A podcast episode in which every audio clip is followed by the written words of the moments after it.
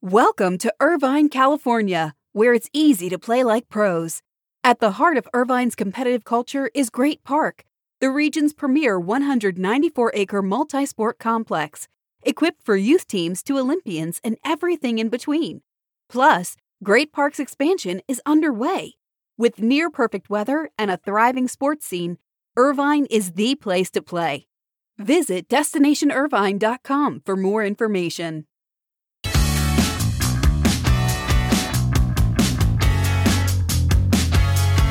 I had a great experience taking in the President's Cup on Thursday. The grounds probably had more than 40,000 spectators at Quail Hollow in Charlotte, North Carolina, and the hospitality structures and the clubs are like none I've ever seen before. If you go out at all over the next three days, you will truly enjoy it. And the SBJ All In Conference was yesterday in Cleveland, and topics touched on diversity hiring Steelers chair Art Rooney talked about the league's efforts to hire more black head coaches, and all speakers discussed infusing DE&I within your respective organizational cultures. Sessions are available on demand at sportsbusinessjournal.com.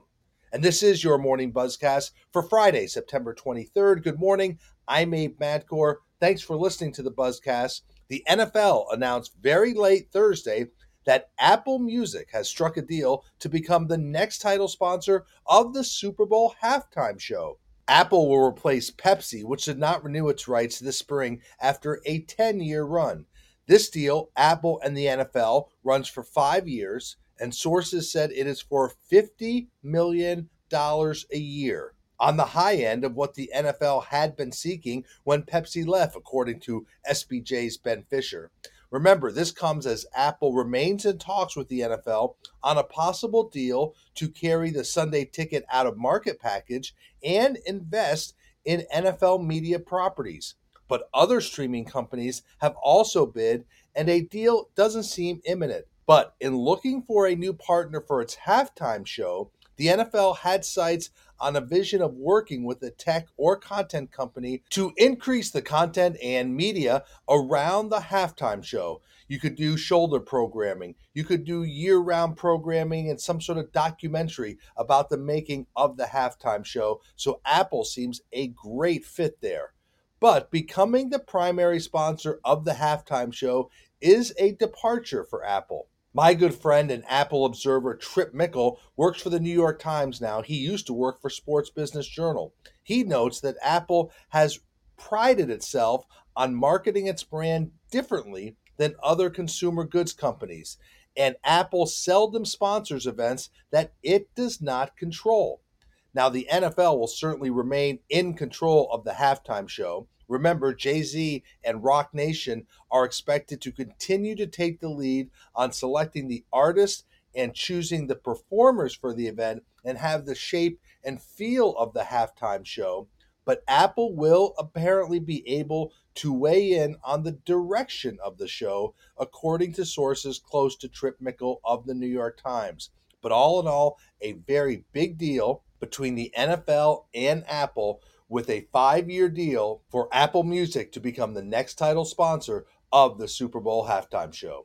Let's stay with the NFL. Thursday night, we saw the Browns beat the Steelers on Amazon. That was the second Thursday game on Prime Video. And the good news for Prime Video are in the numbers. Yes, Prime Video announced it averaged 13 million viewers for its debut Chargers Chiefs game. That was in week two of the NFL season. And that number exceeded many expectations that the sports business had for the Amazon platform. Amazon had been going to the marketplace telling media buyers, telling advertisers that it expected an average of about 12.5 million viewers for the season. So this number, early number, bodes well. But do remember the Nielsen number for Thursday Night Football is not a streaming only number. It does include over the air broadcast numbers.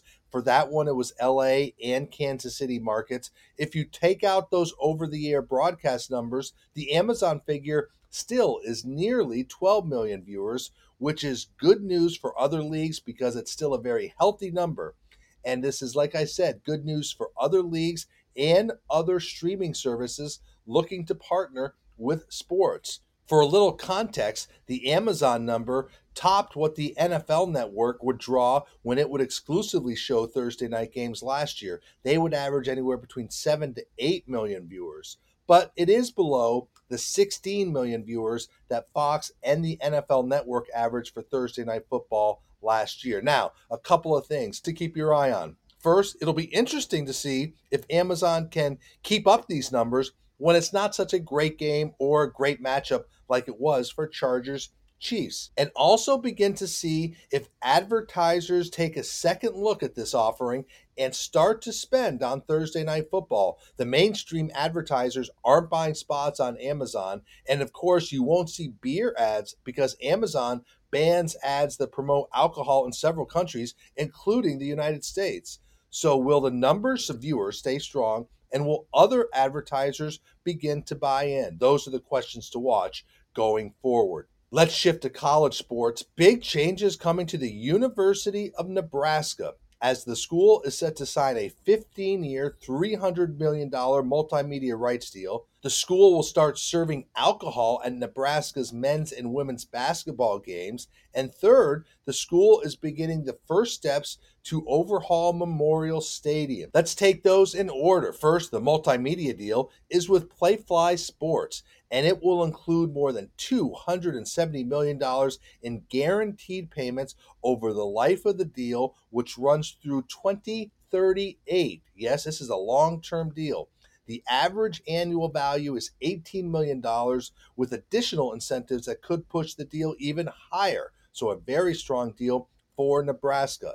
Number two, the school will begin testing for a two year period alcohol sales at Pinnacle Bank Arena, which hosts the men's and women's basketball games. The city will get 90% of those alcohol sales, with the school getting the remaining 10%. And finally, Nebraska Athletic Director Trev Alberts has commissioned a survey to help sort through what comes next for Memorial Stadium. Now, the Cornhuskers have played in Memorial Stadium since 1923. And yes, there have been improvements made over the years. They rolled out luxury suites in 1999, they expanded to more than 85,000 seats in 2013. But this is a stadium pretty much in need of a pretty dramatic overhaul. Remember, Nebraska is also scheduled to open a $160 million football facility next year. So then they will look to renovate Memorial Stadium after that. And all of this comes while Trev Alberts looks to really fix football. As remember, they dismissed football coach Scott Frost earlier this month. So, a lot going on at the University of Nebraska. It was also a big day for Playfly Sports, which signed a multimedia rights deal with Florida Atlantic University and a new 11 year agreement with Old Dominion. So, Playfly Sports continuing to make inroads in intercollegiate multimedia rights deals. Let's end on a couple of other things. Premier League club Everton has named Elevate Sports Ventures to develop its commercial strategy for Everton's new stadium. Elevate will work with the club on its overall revenue generation, including selling naming rights to Everton's new home in Liverpool, which is scheduled to be finished before the 2024 2025 season. So, Elevate Sports getting a big sales and revenue generation strategy assignment with Everton. And two things to finish up don't forget, SBJ released our fourth annual class of New Voices Under 30, presented by Anheuser-Busch, MGM Resorts, and Turnkey CRG.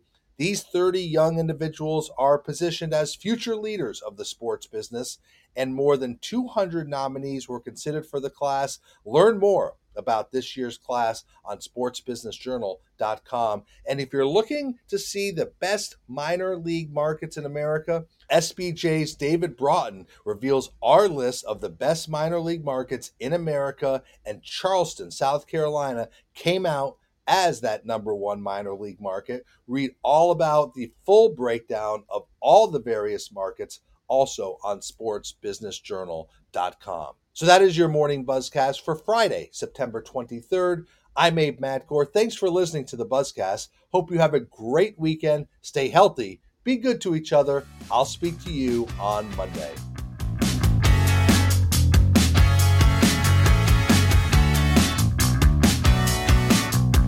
Welcome to Irvine, California, where it's easy to play like pros.